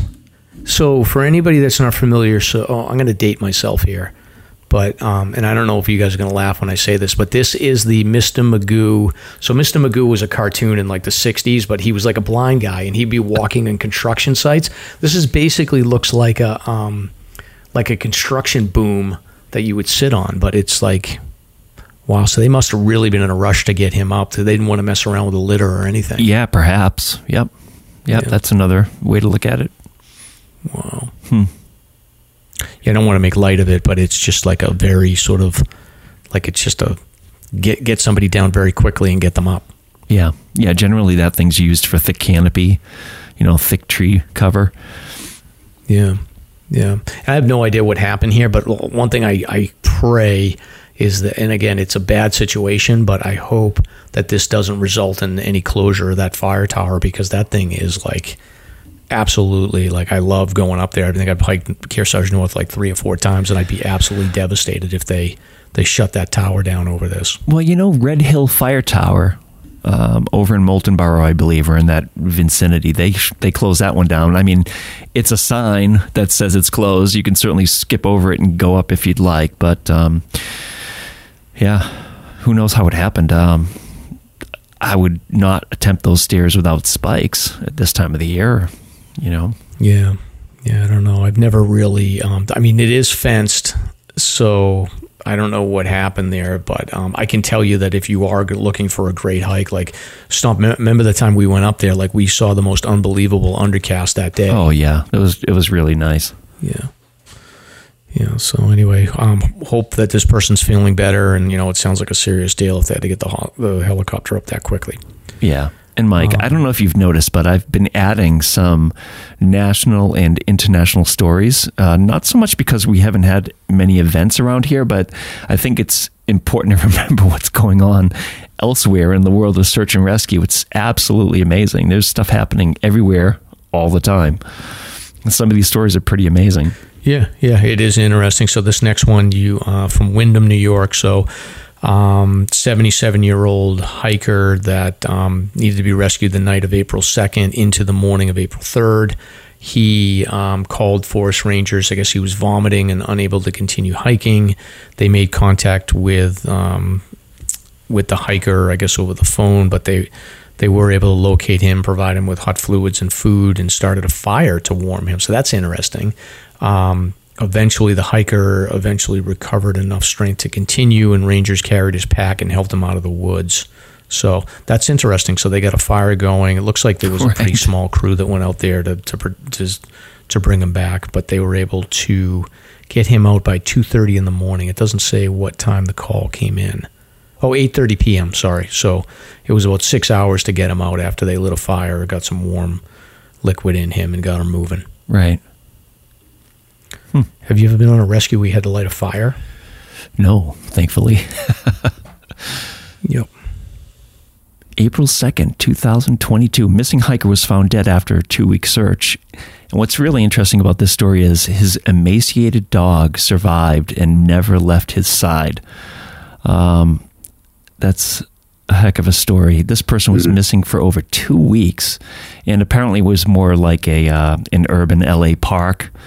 Um, much like, say, Lynn Woods or something of that effect in, in Lynn, Massachusetts. He was a 29 year old. He was reported missing on the 16th, and it was a fairly remote area, and his dog was named King. And, uh, dog certainly is a king. Isn't that amazing? I mean, this this story caught my eye because of all the cat stuff that people post, but we have to remember the dogs are very cool as well. Yep. Yeah. And uh, no immediate word on the cause of his death. And that's about all for that story. Mike, any update on your dog thing? You to get a dog or what? No, I don't know. You know, I had um, we had no. My wife will not let me get a dog, but I was excited because there's these Yeah. these these two basset hounds that, that there's neighbors up the street that have basset hounds, and they walk they walk every night. And I'm always like, oh, I want to meet the basset hounds. And I was taking the I was taking the trash barrels out yesterday, and it, it was perfect timing. I saw the basset hounds go um, heading my way. So I was like, this will be my chance to meet the basset hound. So I got, I slowed down and I was like fiddling with the barrels, waiting for the lady and her husband to come by with the two basset hounds. And I was like, oh, hey, how you doing? And then, um, I said to her, I was like, I love your dogs. And then she, that was my opening. So she let the dogs come over and pet me. So I told the basset hounds, I was like, you guys can Oh, poop in my yard if you want. You have permission. So I was very excited. But um, and then I went and I told my wife, I was like, "Oh, I met the Basset Hounds. I'm so excited. It'd be so nice to have a dog." Not going for like, it. "Eh." I might just like anonymously deliver one to you guys. Just leave it on the front steps. Yeah. Well, that's what I said. I'm like, I see all these stories about like people that live down south in like Mississippi and Louisiana, and they just seem to like they're driving and they see a dog on the side of the road and they just pick it up and they keep it. But like that doesn't happen up here. Like we find a dog on the side of the road and somebody will have a sweater on it and it'll be blasted all over Facebook and you know somebody will pick it up within a day or two. So it just doesn't happen. But if anybody has a dog that they want to give away, like message me. I'll tell you where I live. You can drop it in my front lawn, and I'll just tell my wife like I found it. I and just keep it. and maybe the listeners could chime in on this. The thoughts around Mike's wife coming on an episode and interviewing Mike, I think would be. Ooh, I think that would be Yes. that would be good. that's a Let's- good idea. Yeah.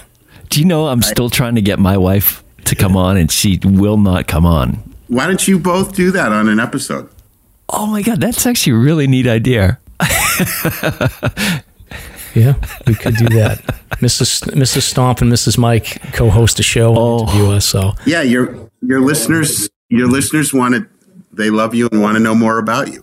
Actually, yeah, Mike, we'll be the guests and they'll host the show. That would be great. oh boy, oh boy, I don't know. I talk a lot of shit on here that I, I probably don't can't back up if she listened. Oh, that's funny. So yeah, it's good stuff. But uh, Well, back to the search and rescue. We have a couple more here. I will just zip through these. So this is Arizona. So Saturday, April 2nd, four people were rescued in three separate incidents off of South Mountain and Phoenix Mountain Preserve on Saturday, the Phoenix Fire Department said. Um, so fire crews rescued two lost hikers. Um, they found the two hikers using GPS off of their cell phones, which is very cool. So they must have got those pings and narrowed in on them. The woman was found in stable condition but dehydrated. So I wonder what the um, the weather's like out there in this area. It's probably drier, a little bit warmer, because our next story goes up to Salt Lake City, and it's a whole separate ball game. So, two Utah hikers rescued amid dangerous snowy conditions, and this is April fourth. Salt Lake County emergency crews rescued two stranded hikers over the weekend in a double rescue incident. Apparently, the first hiker was stranded near Ennis Park in Draper, and this person had left uh, Orson Smith Trail around 7 a.m. with the goal of summiting Ennis Peak. And apparently, it's about 4,000 vertical feet gained throughout the hike. And this person got lost at the summit during the descent and became extremely cold after navigating through deep snowfields. yeah, it's different out there. I mean, Arizona. I don't know so much about Utah and the, the the higher mountains there, but Arizona. I mean, in the Phoenix area, like it's ridiculously hot. We were out there. I was hiking. It's like if you do a ten mile hike in the whites in the summer, you could probably handle Yeah. like a four mile hike with very limited elevation in Arizona in that heat. It gets crazy out there. And then when you get into the northern part, like up by Flagstaff, and you get into that sort of high plateau, it does cool off a little bit. And then you've got some high peaks there where there's there's like snow throughout the year. So it's it's sort of a crazy place. But I think in Arizona for sure, like uh, um, dehydration is the biggest risk that you need to worry about. Gotcha. But I highly recommend, like, if you ever get a chance to go out there, like Sedona and then up to the Grand Canyon, and that area is like amazing. There's so much good hiking out there, too. Yeah. Now, as the officials were bringing this person down, they received another call around 8:30 p.m. for a second hiker who needed help getting down as well. Uh, this location was Desolation Trail in Mill Creek Canyon, and this individual was not prepared for snow and did not bring a headlamp. Um, let's see. Apparently, this individual got out by 11:30 p.m. And the the article here goes on to say experts say shoulder season is in full swing right now, which refers to the season where it's too cold to hike and still too snowy enough to ski. I don't know. This this has been a very strange shoulder season up here um, in the whites. Having gone out a few times over the last few days, I do not think we're going to see the monorail like we usually do. Yeah. Well, you're going to get hit with snow, I think, in the ne- oh, not snow, but rain in the next couple of days. So I'm hoping that that'll that'll ice everything up. Although I will tell you, my friend Jonathan went up to uh, try to get Yeah. up to uh, Gray Knob on Adams. So he went up Lowe's Path, and he he called me on like I think Wednesday or Thursday. He and normally we do this overnight on in Gray Knob, which is another great thing to do if you're looking to do something over the summer. But he got probably about a half a mile below um, Gray Knob on Lowe's Path, and it was just so icy that he he just turned around. He's just like it's not safe. So there's definitely more snow that ha- or ice that needs to melt. Yeah, absolutely. So there's a couple other stories, but I think we'll wrap it there. Yeah, yeah. That sounds good. So Ty, you're a big Hollywood uh, No, big shot now. So congratulations. no, I'm nonsense. A hard nope. That's so great. No, thank. That is a hard no. That's great. Yeah. All right. So yeah. So we'll keep Stomp God. as the as the local celebrity for us, Yeah. and we'll we'll stay behind the scenes. Um, but great. I mean, it's it's you know anything we can do to help with mental health. We'll definitely include in the show notes links that. Um, uh, that can ha- that people can use to to help if they have any issues, and you know we'll include some details about Infinite Storm. Um, we will also include um, some more details about those recommendations that you made, which are awesome. I definitely want to check out Squam, and um, you know as we move into the into the spring and summer season, the search and rescue calls in New Hampshire start to take an uptick. I hope that everybody that's listening here sort of passes on um, the knowledge about safety that we we try to impart on people. And I also think that like if you're an experienced hiker and you're getting out there, consider making sure that you've got gear that you can help out like Pam did without having to call like for for a whole whole level of support. So. So that's it, Stomp. Anything else before we close? No, thank you, Ty, for joining us again. Thank you. It was a real pleasure to, to be with you guys. Thank you. Thank you for listening. If you enjoyed the show, you can subscribe on Apple Podcasts, Spotify, Podbean, YouTube, or wherever you listen to podcasts.